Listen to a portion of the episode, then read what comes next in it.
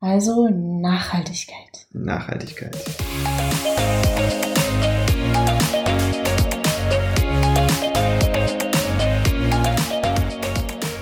Hallo, herzlich willkommen zum Snipcast.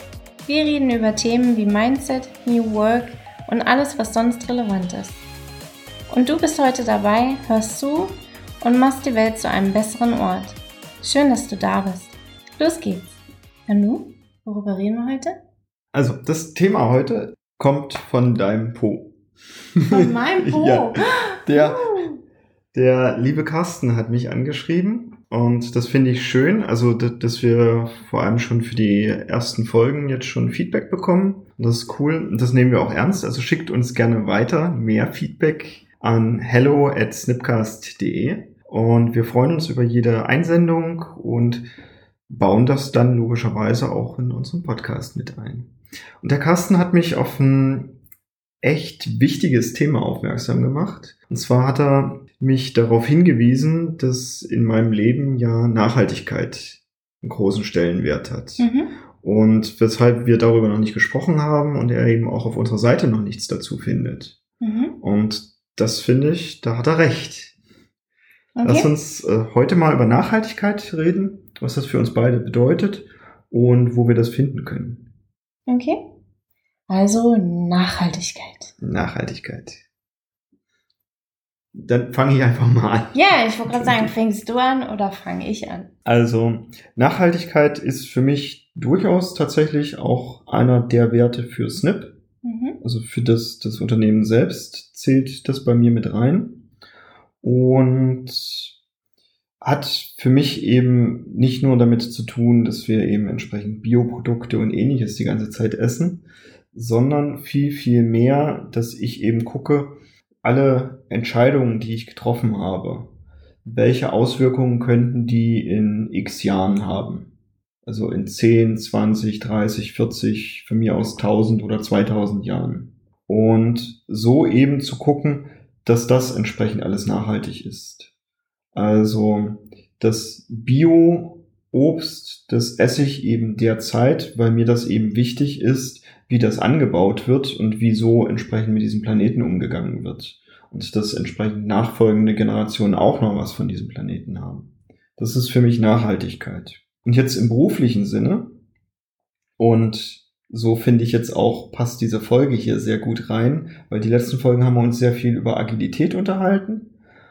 Was ja logisch ist, weil das ist das Gebiet, wo wir seit Jahren zu Hause sind. Und der Podcast soll sich ja gleichsam um Mindset drehen. Und daher werden wir jetzt auch hier einen guten Mix aufbauen zwischen Agilität, New Work und eben entsprechend Mindset. Und in der Agilität ist mir eben wichtig, dass ich nicht einfach nur Theorien lehre, sondern dass die, dass das, was ich anderen Menschen beibringe, was ich dir beibringe, was ich unserem Zuhörer beibringe, dass das entsprechend so sitzt, dass derjenige das dann in die Tat umsetzen kann und wird. Also es bleibt nicht nur beim Erzählen, hier ist die Theorie, so und so, bla bla blub. Und dann ist das schnell wieder vergessen. Also ich glaube, der ein oder andere kennt das auch. Er war mal auf einem Training, hat da irgendwelche neuen, schönen Sachen erlebt und kommt dann wieder zurück in seinen normalen Arbeitsalltag. Und dann hält die Euphorie noch eine Woche und danach ist alles wieder so wie vorher. Das möchte ich nicht.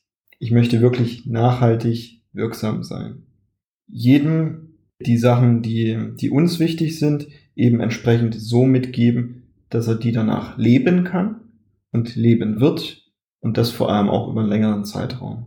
Mhm. Also ich beobachte auch viele Trainer, Coaches, Scrum Master, Lean Master und was es nicht noch alles so gibt. Und die übernehmen eben Teams und die ersten Monate volle Euphorie. Und spätestens nach sechs Monaten gehen die Trainer wieder oder vorher fällt schon das Team in sich zusammen. Auf jeden Fall spätestens, wenn diese Trainer dann aus diesem Team rausgehen, fällt das eben wieder zusammen. Also das Konzept von Agilität darf nachhaltig ausgerichtet sein ja, auch, auch die Konzepte von New Work und, und also die, die Prinzipien, die wir lehren, was nicht zwangsläufig die agilen Prinzipien sind, sondern eben mhm. entsprechend anders, wertiger, wertvoller mit anderen Menschen umzugehen, mehr auf Kommunikation zu achten. Das darf wirklich nachhaltig verankert sein und nicht einfach nur schnell eine Theorie, sondern ich möchte, dass die Menschen es danach leben können. Mhm. Und das, deshalb haben wir uns ja auch schon das erste Training so konzipiert, dass das Ziel Flexibilität ist. Also wir möchten, dass die Menschen, die zu diesem Training gegangen sind, danach flexibel agieren. Natürlich kriegen sie die ganzen Skills zu Agilität, dass sie das alles theoretisch können. Doch das Ziel ist, dass sie danach wirklich flexibel sowohl im privaten als auch im Arbeitsalltag agieren können. Mhm. Das möchte ich mir. Das bezieht für mich eben auch ein, dass, dass Menschen auch hinter ihrem Unternehmen stehen zum Beispiel. Auch das ist für mich Nachhaltigkeit. Dass die eine gemeinsame Vision teilen, auch über mehrere Jahre und deshalb einfach Dinge für dieses Unternehmen nebenbei tun. Hm, ich denke da an so Szenen wie, ich, ich komme durchs Werkstor rein und sehe da eine Cola-Dose oder ähnliches rumliegen und der nächste Mülleimer, der ist eins, zwei Meter weit und gehen die Angestellten dann eben an dieser Cola-Dose einfach nur vorbei oder heben sie die auf und bringen die eben diese zwei Meter zu, zum Mülleimer, weil es ist ihr Unternehmen, es ist, gehört allen. Das ist für mich tatsächlich Nachhaltigkeit. Eben tatsächlich Dinge dann auch zu sehen, anzugehen und diese zu verbessern. Also ein bisschen im Bereich Engagement. Ja. Mhm. Und auch Kundenbeziehungen entsprechend nachhaltig zu gestalten nicht nur Kundenbeziehungen, auch Lieferantenbeziehungen, also vor allem Lieferantenbeziehungen. Denn wenn ich meinen Lieferanten jetzt nur ausbeute, weil ich jetzt irgendein großer Konzern oder ähnliches wäre, habe ich auf lange Sicht auch nichts davon, weil der Lieferant kann nicht wachsen, kann seine Mitarbeiter nicht weiter ausbilden und ähnliches und wird wahrscheinlich in ein paar Jahren dann vom Markt verschwinden. Und dann muss ich mir einen neuen Lieferanten suchen. Und das ist für mich, glaube ich, nichts, nichts Dauerhaftes wenn ich eine Lieferantenbeziehung habe, möchte ich was Stabiles über Jahre haben, wo vielleicht beide Firmen auch auf ein gemeinsames Ziel hinarbeiten und das entsprechend pflegen. Und dafür muss auch ein guter Austausch untereinander stattfinden. Der kann finanzieller Art sein, der kann aber auch hospitationsmäßig und ähnliches sein. Was ist denn eine Hospitation? Eine Hospitation ist, wenn ich jetzt für zum Beispiel ein Unternehmen oder ein Team arbeite und eine Zeit lang in ein anderes Team mit reinkomme, um eben zu sehen, wie diese agieren, an deren Meetings und ähnlichem teilzunehmen, um eben davon zu lernen, wie es eben andere machen. Weil ich glaube daran, dass jedes, jede Gruppe, jedes Team, wie klein oder groß auch immer geartet, eigene Lösungen findet, um in dieser Welt zu agieren. Mhm. Deshalb lohnt es sich allein schon, um, um den Blick zu erweitern, um auch das Mindset zu erweitern, überall anders mal reinzuschnuppern. Mhm. Reisen ist ja eigentlich nichts anderes. Ich schnuppere eben eine Zeit lang in andere Kulturen rein. Okay. Was ist denn für dich Nachhaltigkeit? In ganz vielen Teilen äh, sehr ähnlich wie das, was du erzählt hast. Es geht für mich in meiner Perspektive um sowas wie Produkt- oder Serviceverantwortung auch. Also das, mhm. was ich erzeuge mit meinem Team oder mit meinem Unternehmen oder wofür auch immer ich verantwortlich bin, welches Produkt oder welche Dienstleistung, dass das so gestaltet ist, dass es wertvoll ist, dass es sinnvoll ist, dass es ähm, verwendet werden kann oder gebraucht wird in irgendeiner Form. Und dass das, dass dieses Produkt eben auch einen langfristigen Effekt hat, äh, die Welt besser zu machen zum Beispiel das ist ein Aspekt, den du noch nicht oder den ich bei hm. dir noch nicht so viel rausgehört habe. Absolut. Äh, zu Nachhaltigkeit gehört für mich immer auch ein Handlungsspielraum, den mhm. jedes Unternehmen hat. Eine Struktur zu geben, Entscheidungsstrukturen zum Beispiel können ausgerichtet sein auf Nachhaltigkeit oder können ausgerichtet sein auf kurzfristige Entscheidungen. Also Entscheidungsstrukturen sind für mich so ein erster Indikator dafür, ob das Unternehmen vom Mindset her oder von der Kultur her auf Nachhaltigkeit abzielt oder nicht. Äh, uh, abzielt ist ein schönes Stichwort, weil in meiner Welt ist Nachhaltigkeit kein Ziel, sondern ein, ein Zwischenschritt. Also ich erreiche Nachhaltigkeit, um damit etwas zu ermöglichen. Du hast ganz häufig sowas gesagt, wie ich möchte gerne nachhaltige Lieferantenbeziehungen, um gemeinsam mehr zu schaffen, mhm. größer zu schaffen, äh, die Welt an Komplexität zu reduzieren, einen Planeten zu schaffen, auf dem wir alle noch tausende von Jahren leben können, um jetzt mal so die ganz klassische mhm. Richtung von Nachhaltigkeit zu nehmen oder eine Welt zu schaffen, Lieferantenbeziehungen zu schaffen, in denen ich meine Familie zum Beispiel auch unterbekomme. Also weil ich weiß, dass mein Lieferant so zuverlässig ist, dass ich Feierabend machen kann, um mich um meine Kinder zu kümmern. Mhm.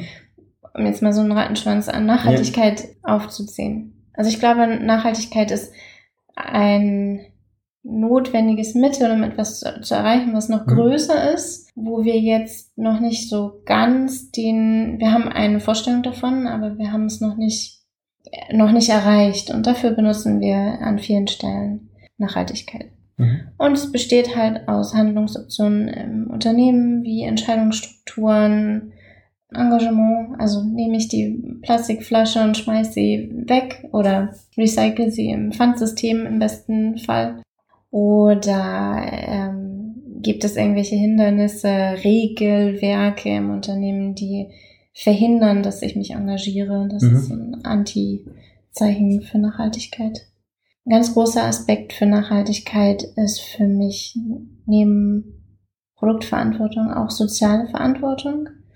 Davon hast du schon ein bisschen was erzählt. Wie gehe ich mit meinen Lieferanten um? Wie gehe ich mit meinen Kunden um? Wie gehe ich mit meinen Menschen im Unternehmen um?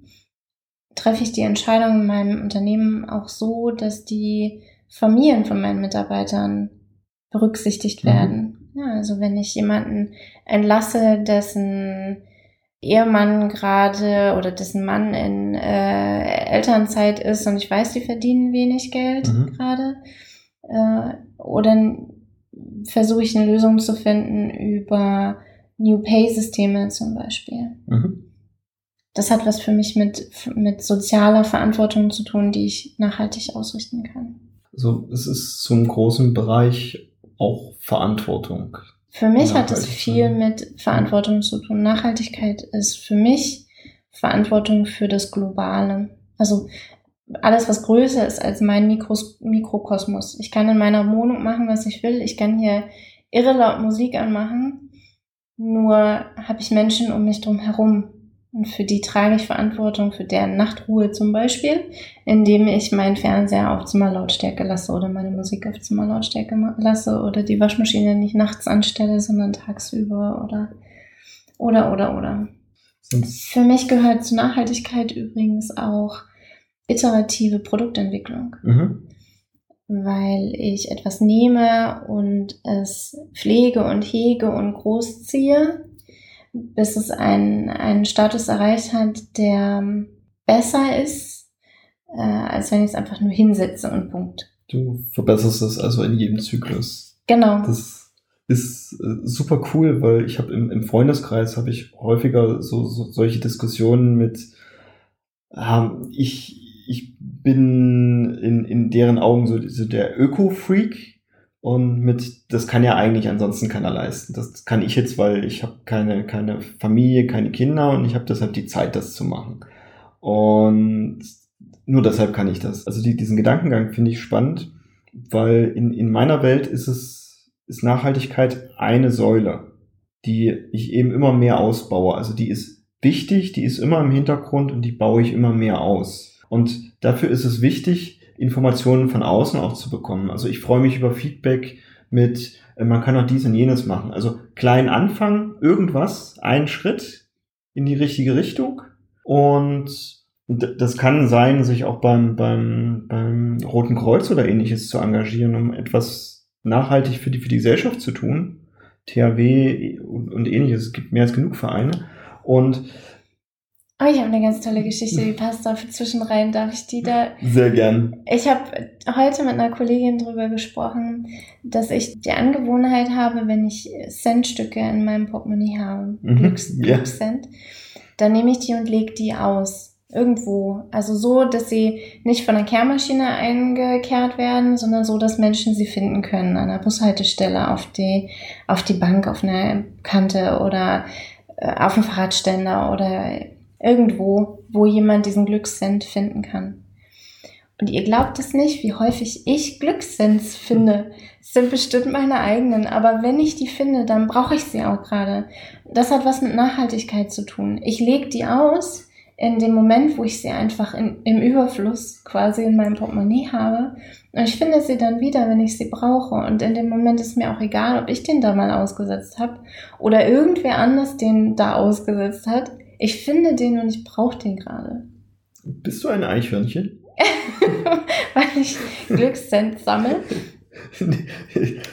Verbuddelst sie quasi, wenn du, wenn du genug Nein, da hast? die aus und die verschwinden auch. Nur es ist Ja, genau so geht das Eichhörnchen. die, die Menschen um mich herum finden, glaube ich, überproportional häufig Glück auf der Straße. Das stimmt. Das hat was mit Nachhaltigkeit zu tun. Also, dass ich etwas in Anführungszeichen investiere, weil ich Mhm. den Cent gerade nicht brauche. Und das kommt zu mir zurück in dem Moment, wo ich es brauche. Mhm. Und das ist für mich Nachhaltigkeit, dass ich jetzt investiere in, in einen späteren Zeitpunkt, den ich noch gar nicht absehen kann. Wann und wie und in welcher Art ich diesen Cent dann brauche. Ich habe übrigens beim Bäcker, wenn ich dann wirklich mit Geld zahlen will, immer einen Cent zu wenig. Dafür finde ich den Glückscent, wenn ich ihn brauche. Großartig. Ich mag die Geschichte. Und ich finde es eben auch, also irgendwo anfangen und dann das Ganze mit, je mehr Impulse man bekommt, immer mehr ausbauen, Genau. dass man das kann. Also auch be- beispielsweise, du weißt es, ich trage ganz gerne äh, T-Shirts aus Holz, Mhm. weil sich Holz ganz gut Sieht nicht so seltsam aus, wie das äh, jetzt vielleicht klingen mag. Ja, äh, ist auch ein bisschen Bio-Baumwolle dann immer mit drin. Ich nehme an, damit es eben noch ein bisschen geschmeidiger wird. Und ich habe auch, als ich den, den Merch-Shop von, von Snip eröffnet habe, allein um für uns jetzt äh, Tassen und T-Shirts ein einkaufen zu können, äh, ja, wo einfach unser Logo auf T-Shirts und Tassen drauf gedruckt Mhm. ist, auch auf alle möglichen anderen Gegenstände. Und da kann ich ja verschiedenste Textilvarianten und sowas dann auch wählen und da es mein eigener Shop ist, eben entsprechend auch Margen dafür festlegen. Also der Shop gibt mir schon Margen vor. Und meine Idee war jetzt einfach bei allem, wo Bio draufsteht, die Marge bei maximal 50 Cent zu halten, Mhm. äh, obwohl irgendwie so 6 Euro meist äh, empfohlen wird. Und somit die Preise für die, die Bio-Sachen äh, mindestens auf das Niveau wie jetzt aus Polyester oder ähnlichen äh, die, die Sachen zu, zu senken auf dieses Preisniveau, damit jeder, der, der den Shop irgendwann mal in Zukunft besucht, die Option hat, äh, sich für das eine oder das andere zu entscheiden. Mein, also warum habe ich nicht einfach nur alles in, in Bio äh, gemacht? Das liegt daran, tatsächlich ist, sind die Biotextilien noch nicht so weit vorangeschritten in unserer Gesellschaft scheinbar, dass es da schon alle Muster und Schnitte und sowas gibt. Und da gab es dann eben auch ein paar, wo ich gesagt habe, oh, das sieht eigentlich schon ganz cool aus. Also was ist ich, zum Beispiel unser Logo auf einer College-Jacke. Hm. Das sieht schon ganz cool aus und College-Jacken gab es nicht in Bio. Mhm. So, so ist das gekommen. Und das sind eben einfach nur so kleine Schritte. Das mag jetzt auch sein, dass, dass, dass nie irgendjemand in diesem Shop einkauft. Ist auch okay. Nur ich habe einfach die Grundvoraussetzung dafür geschaffen. Damit andere dann entsprechend auch nachhaltig handeln können. Und so sehe ich das eben auch beim Einkaufen und ähnlichem. Also ist quasi Nachhaltigkeit, die Hürden auch zu senken. Ja, Ja, Also die, die, was Menschen eventuell davon abhält, Entscheidungen zu treffen, die besser sind für das globale Ganze. Genau. Das geht in eine ganz ähnliche Richtung. Ich habe in meinen Teams häufig die Diskussion, häufig sind das IT-Produktentwicklung, ob Fehlerbehebung oder Testautomatisierung oder sowas, bis zu welchem ähm, Grad das gemacht wird. Denn den Anwender interessiert das nicht. Mhm. Also jetzt mal, um so ein Vorurteil rauszuhauen. Interessiert doch kein Schwein, wie ihr das da hinten abtestet. Ich will nur, dass vorne ich das machen kann, was ich will. Und dazu zu investieren in diese Form von Hintergrundfunktionalität, also dieses Facility Management für Produkte oder Dienstleistungen, Services. Das hat einen so enormen Stellenwert. Wir haben diese Diskussion jetzt gerade mit systemrelevanten Berufen ja auch. Ich investiere in diese Berufe, ich investiere in IT-Projekten, in, in äh, Testautomatisierung, weil ich möchte, dass das meine Gesellschaft am Laufen hält oder mein IT-System am Laufen hält oder meine Dienstleistung an irgendeinem anderen Ende am Laufen hält. Ich glaube, äh, um, um da mit, mit aufzuspringen, dass Bildung auch da ganz ja. gut reinpasst, weil ich investiere ja jetzt was in die Bildung für die nächste Generation. Ja, genau. Natürlich kann ich auch in meine Bildung in mich jetzt erstmal investieren, was auch gut ist, damit ich eben in Zukunft dann auch entsprechend mehr leisten mhm. kann. Und ich mag deinen Gedanken, dass das eben tatsächlich als eine Art Investition in die Zukunft zu betrachten. Ja, das ist auch mein, für mich ist das so, wenn ganz häufig, wenn ich solche Entscheidungen treffe, wie ähm, kaufe ich Bio, mhm. dann gönne ich mir was. Mhm. Das Gefühl dazu ist, dass ich mir was gönne. Das ist was Tolles, was Gutes, das ist was, um, wo ich mich um mich oder meine Gäste oder Kinder, Freunde, wen auch immer, ich kümmere mich um die, mhm. weil ich mhm. das Fleisch mit den mit den besseren Herstellungsverfahren wähle, weil ich die Milch nehme, wo die Kälber bei ihren Kühmamis, Kuhmamis bleiben dürfen. Das sind so kleine Dinge, die ich mir gönne. Dann mhm. kostet halt der Liter Milch mal 3,50 Euro. Plus Pfand. Ähm, es ist trotzdem was, wo ich jeden Morgen da stehe und die Milch über mein Müsli, Müsli schütte und sage, jetzt gönnst du dir was. Das fängt beim Müsli morgens an. Und im großen Ganzen, im globalen Sinne, habe ich gerade auch was für die Welt getan. Oder zumindest für das kleine Kalb, das bei Mutti bleiben darf. Ich würde sogar noch einen draufsetzen, bei diesen Handlungen einfach auch dann zu hinterfragen, was würde denn passieren, wenn alle Menschen auf diesem Planeten genau so handeln würden? Ich glaube, die Milch würde keine 3,50 Euro kosten. ich glaube, ich glaube sie wäre günstiger. Ja.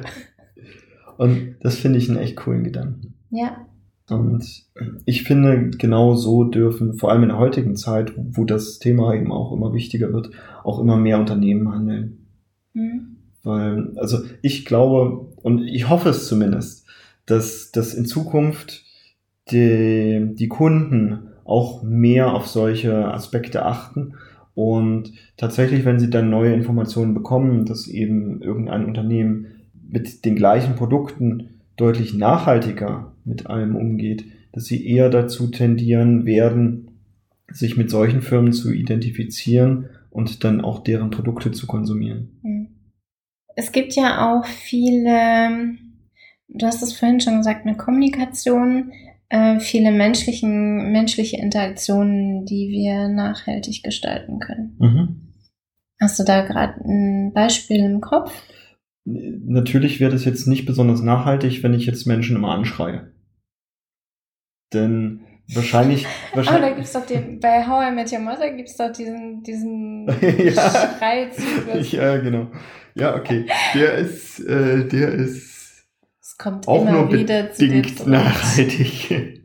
ja. Es ist ein Perpetuum, per, was heißt, wie heißt Perpetuum, Perpetuum mobile. mobile, ne? Ja. Hm? Ein, Kannst du dann sogar noch unterscheiden, erste oder zweite Art? Und ich habe keine Ahnung, wo der Unterschied dabei liegt. Ich, ich glaube, zweite Art kann sogar noch Energie nach draußen abgeben. Ich weiß es nicht. Liebe Zuhörer, schreibt mir einfach die richtige Antwort. Okay, also nachhaltige Kommunikation bedeutet, dass man sich nicht anschreit. Ja, weil ich glaube, das wird das Kommunikationsverhältnis mit meinem Gegenüber stören mhm. auf längere Sicht. Also wenn derjenige mitbekommt, dass ich ihn halt jedes Mal anschreie, wird er wahrscheinlich mich eher meiden oder selbst zurückschreien und schon habe ich eine, eine, Energie im Raum, die ich nicht unbedingt möchte. Mhm. Und das muss ich wahrscheinlich mehrfach machen, denjenigen anzuschreien, damit das eben genau solche ungünstigen Züge annimmt.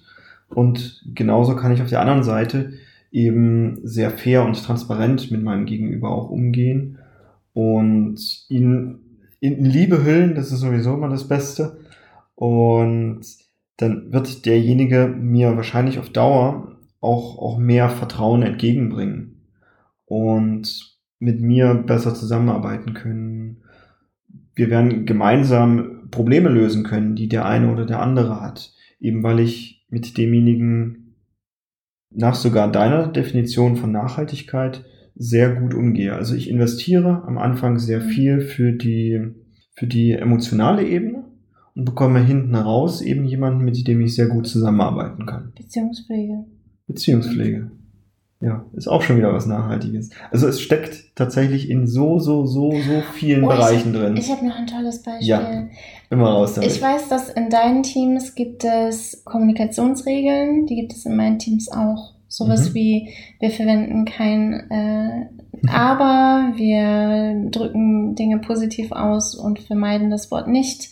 Wir benutzen das Wort eigentlich so wenig wie möglich. Warum ist das jetzt für mich nachhaltige Kommunikation? Weil ich die Grenzen nicht einziehe.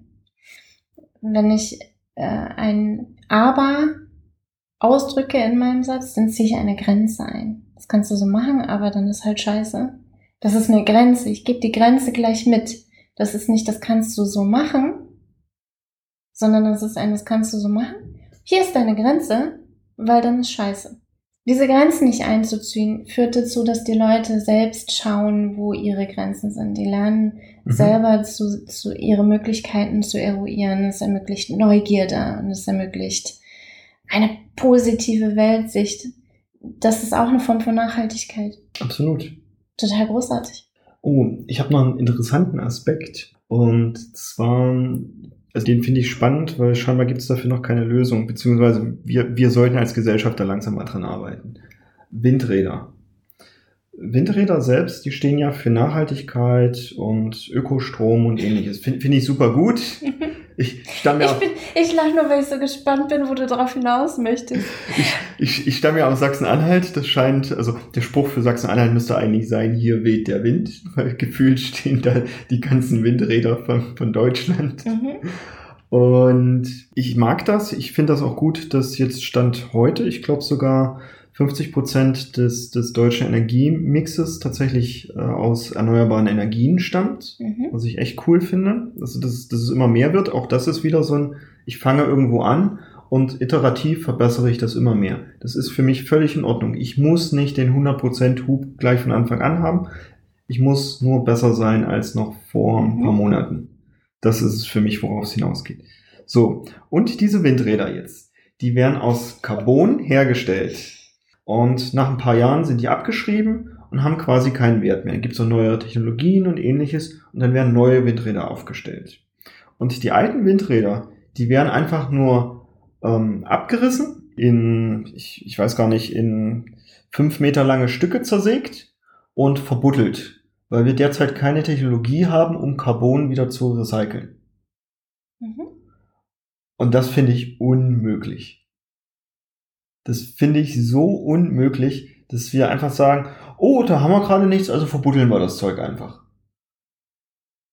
Also da würde ich tatsächlich als, als Gesellschaft, und ich glaube, viele wissen das einfach gar nicht, würde ich doch meinen Fokus darauf setzen, zu gucken, okay, jetzt habe ich haufenweise von diesem Carbon und es wird immer mehr, immer mehr, immer mehr. Überlege mir Lösungen, wie kann ich das Zeug denn wieder recyceln? Mhm. Und ich wette, da gibt es Lösungen, weil irgendwie ist es ja in diesen Zustand gekommen, in dem es jetzt gerade ist. Und da gibt es mittlerweile bestimmt chemische Reaktionen, die das irgendwie rückgängig machen können. Und ich glaube, derzeit lohnt sich das einfach vom finanziellen Aufwand für die Firmen nicht, da jetzt groß was rein zu investieren, weil Stapeln und, und Erde drüber schütten ist halt derzeit noch recht bequem. Mhm. Und das ist für mich nicht nachhaltig das ist nicht bis zum Ende gedacht. Mhm. Und das vermisse ich tatsächlich bei vielen Technologien, die wir einführen. Also auch die, äh, um im Energiesektor zu bleiben, diese, diese Atomenergie mit den wassergekühlten Reaktoren, die ja meines Wissens nach primär geschaffen wurden, um tatsächlich radioaktives Material zu produzieren für entsprechende Atomwaffen. Und wir haben bis heute noch keine Idee, wie wir dieses radioaktive Material, wenn wir es nicht für Atomwaffen verbrauchen, sondern einfach nur übrig haben, wie wir das wieder recyceln oder loswerden. Das gibt es tatsächlich. Ja, ein bisschen. Gibt es tatsächlich in Frankreich. Gibt es Reaktoren, die können äh, radioaktives Material, was hier aus Kernkraftwerken kommt, ja. Recyceln auf nahezu endlose Zeit. Die Technologien dazu gibt es. Ach. Die werden nur kommerziell noch nicht eingesetzt. Genau, das ist das, worauf ich hinaus möchte. Also, das sind Forschungsreaktoren, ja. die das halt können. Ja, ich, ich, ich habe ja auch schon, schon gelesen, dass diese Thoriumreaktoren auch durchaus noch richtig was rausholen. Mhm. Und die, die Halbwertszeit des Materials danach irgendwo bei 10 oder 20 Jahren liegt, also was, was wir tatsächlich in unserer Generation noch schaffen. Mhm, genau. Ähm, und auch die Strahlung dann ja so gering ist, dass, also das soll es jetzt nicht verharmlosen, nur das ist was, was ähm, greifbar oder absehbarer ist, als wenn das hier für tausende von Jahren noch vor sich hin strahlt. Ja. Okay, was haben wir denn noch für positive Nachhaltigkeitsgeschichten? Positive Nachhaltigkeitsgeschichten. Ja. Ich finde es richtig cool, dass es jetzt immer mehr äh, Länder gibt, die das tatsächlich fördern, wenn die Dächer begrünt werden. Und du kennst ja auch meinen Traum. Ja. Ich träume von einem, von einem Hügelhaus also so einem Erdhaus, wo quasi so eine, so eine, so eine, so eine Blumenwiese äh, oben noch drauf ist, die ich von, ja, so ein bisschen, so ein bisschen. Also das Haus darf schon noch rausragen und ich finde cool, dass, dass, dass auch solche Sachen immer mehr Einzug halten. Ich, ich glaube, das wird für die Gesellschaft ein paar Jahre noch gewöhnungsbedürftig sein, weil es anders aussieht. Und ich mag die Idee, also dass, dass immer mehr solche Sachen hochkommen, und Menschen eben dann auch wieder im, im Hier und Jetzt in die Zukunft investieren. Ich habe als positive Nachhaltigkeitsgeschichte, dass wir uns als Gesellschaft gerade andere Geschichten erzählen als noch vor 100 Jahren. Also gerade äh, Märchen sind heute anders als vor 100 Jahren. Die, die Kindergeschichten ändern sich, die Rituale an Weihnachten, Geburtstagen, an Ostern, die ändern sich. Und das finde ich ist ein, ist ein schöner, nachhaltiger Aspekt, dass ich meinen Kindern eben keine Geschichten erzähle von irgendwelchen jungen Mädchen, die vor der Geburt schon verkauft und dann in irgendwelche Türme eingeschlossen wurden, äh, bis sie dann gerettet wurden vielleicht oder auch nicht von einem Prinzen, sondern dass die Geschichten heute anders sind. Dass es eine, eine Bibi Blocksberg eine Hexe ist, die alles schaffen kann. Oder ja, also die Geschichten heute sind anders als früher noch. Dass es bei Weihnachten nicht mehr darum geht, artig zu sein, sondern dass es bei Weihnachten darum geht, zusammenzusitzen. Das ist keine Erpressung mehr mhm. heute, also jedenfalls nicht das, was ich wahrnehme an Geschichten rund um Weihnachten äh, oder wie Menschen mit ihren Kindern interagieren ähm, rund um Weihnachten, sondern es ist heute wirklich mehr eine Form von Beziehungspflege, ein Willkommen zusammensitzen, kuschelig unterm Baum und gönnen uns ein bisschen was Gutes zu essen. Und um zu sehen, ob das jetzt nachhaltig ist, muss ich es doch erst in ein paar Jahren betrachten, ob sich da was etabliert hat. Gut, die Prognose ist, ist halt positiv. Also, ja, ne? die gefällt mir durchaus auch. genau. Äh, ich gehe davon aus, dass mhm. das großartige Kinder werden, die gerade diese Geschichten hören. Was meinst du, was die ihren Kindern wieder erzählen?